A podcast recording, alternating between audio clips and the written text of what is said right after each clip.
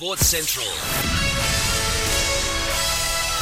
US Sport. NFL in full swing. Uh, they are here every week. Well, it's sort of three. That sometimes there's two, and there's rotations. We like that. Richie Garraway, he's in the states. He's just taking it all in. So James Arthur is holding the fort. Good to see you. Good to be here, mate. It's always good to be here. That's all right. We'll just turn your microphone. It's better on. to have That the is- mic on when I'm here. That's one thing I've noticed. Yeah, the pass back today. Yeah. Anyway, uh, Chris Bryan, who was terrific with us uh, last week, needs no introduction at all. Has been down the path and uh, former footballer, uh, of course, here. Uh, Chris, good to have you back on.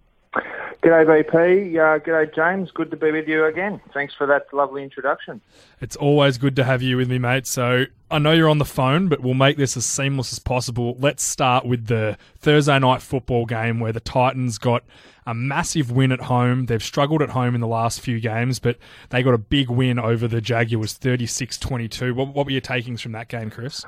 I tell you, uh, my first my first take was Mariota. Geez, he was good, wasn't he? He was, you know, 18 of 22. It was only 270 yards, but um, the last four games he's thrown 10 touchdowns and only had one interception. So he's definitely he's definitely stepped up the the past four weeks. He's been great. Yeah, he's really picking up his game, which is what they need from him. They're in a real position now where they can try and, and take this division, and uh, they're very exciting, very young, and a, a lot of talent. And then on, on the other side, you have the Jacksonville Jaguars, who I was really high on in the preseason, and, and they've got a ton of talent too, and they're just doing nothing with it.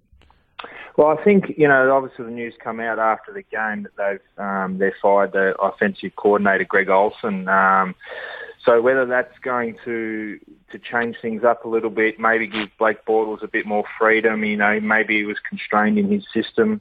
Um, you know, but Blake, you look at his numbers. He's had 33 completions. He's thrown thrown for over 300 yards, three touchdowns. So you look at it on paper, and he's he's had not a bad game, but you know, obviously something's not right there for him to, to not get the points, and uh, I think I think the coach there is going to be in trouble. Um, I, been there four years. He's 14 and 40. You know, so worst be- worst record ever for a coach that's coached 50 games. So and it's it's significantly the worst coaching ever and he's a defensive guru and his defense has struggled like I'm not saying they've been terrible defensively but they've got a lot of talent they've given him a lot of pieces a lot of first round picks a lot of free agents and he's just not getting it done Look, maybe it might turn out like the Bills. They, you know, Rex is a defensive coach.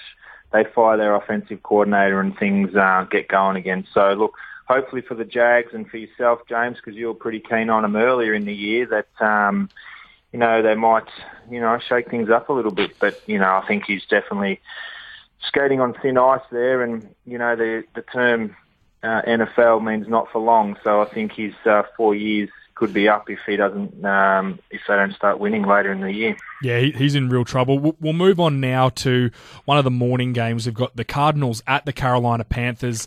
Panthers have really struggled this year. The Cardinals had a tie last week, which is very rare in the NFL, and they desperately need a win to get back in, in into the playoff race in the NFC, in a very good NFC.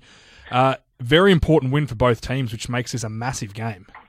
I think this is this. I think this is more crucial for the Cardinals. You know, the Panthers at one and five. I think they are. They're you know they're they're coming a long way back to to play uh, to feature. Sorry, in the playoffs. So I think this is a massive, massive game for the Cardinals. They're uh, they have to show up. You know, Dave Johnson. Um, he's been huge from this year, and he's going to be up against Luke Kuechly. So that's going to be a very, very interesting match uh, match up, which I think in turn will allow Larry Fitzgerald and uh, Michael Floyd to be a bit more open on the outside, and I think they might have big games. So uh, for me, I think the Cards will, will get the job done here.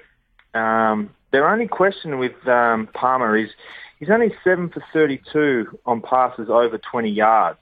You know, he's had one touchdown and four interceptions. So is he getting too old? Is his arm fatiguing in old age? You know, they're questions that are, are going to have to be answered.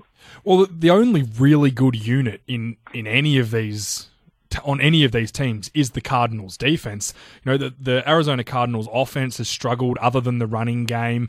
The Panthers offense is ranked fourth in the league, but it, it hasn't been that effective when it matters. And their defense, which was their strength last year, is 24th in the league. So the, the Cardinals' defense are really the only good unit on this in, in this match. And uh, I just think Arizona going to be a bit strong from. I think the Panthers are in real trouble.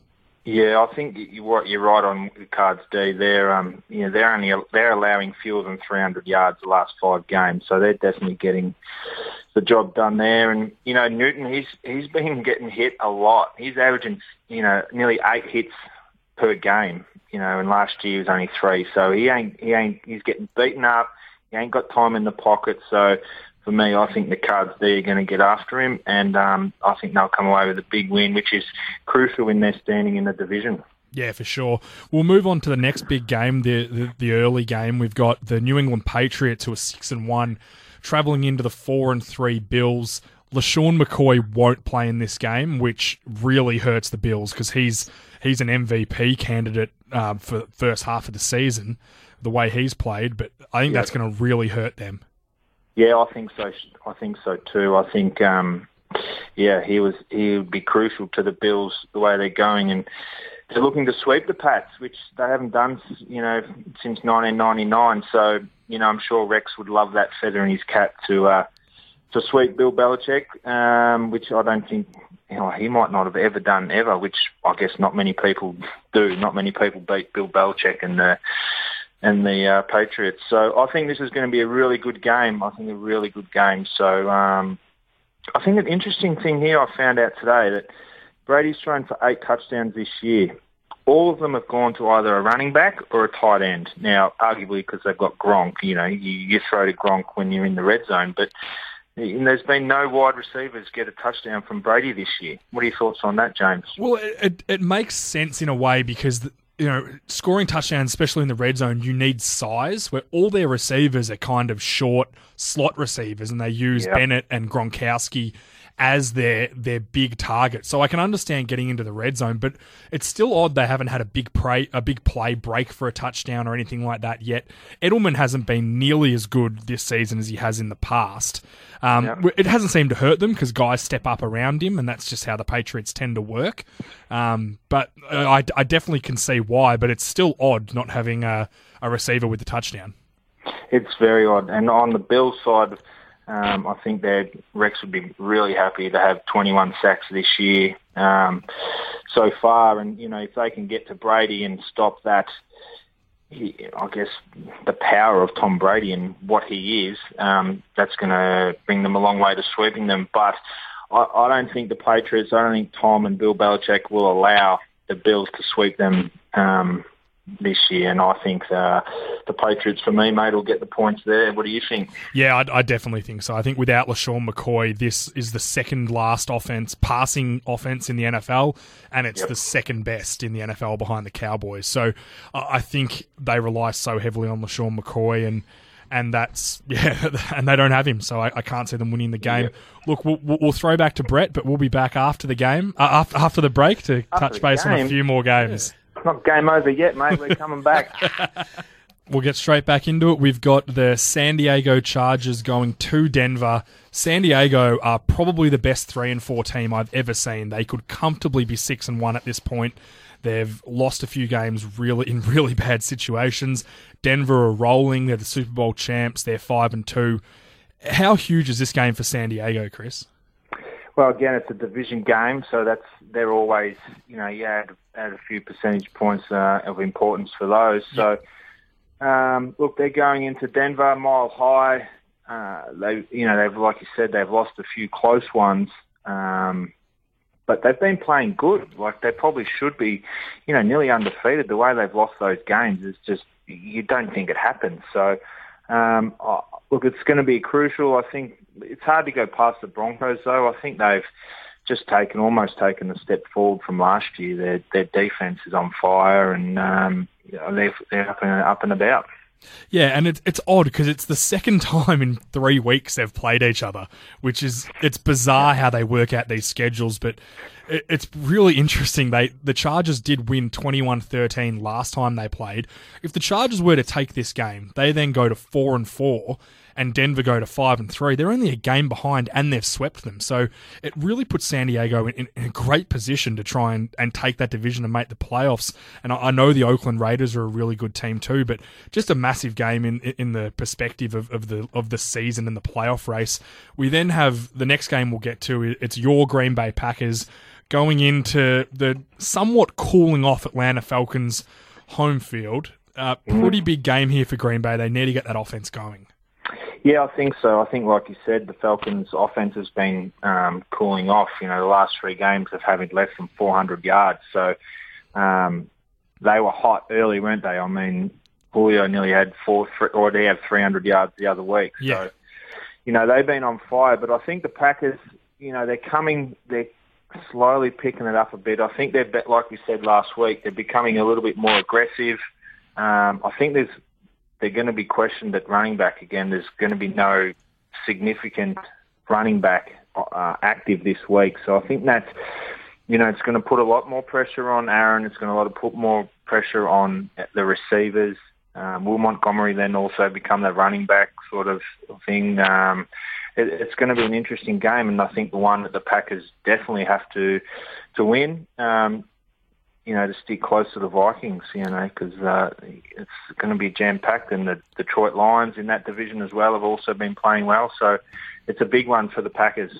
Yeah, and their offense it, it is getting better. Honestly, if if I was the coach, which I'm not, it's Mike McCarthy, but I would just be putting the ball in Aaron Rodgers' hands and saying, you know what, we're not going to have a running game. We're going to use this short passing. We'll run the ball a little bit with Montgomery to keep teams honest, but let's just put it in. You're the best player in the NFL, which is what Aaron Rodgers has been the last four or five seasons.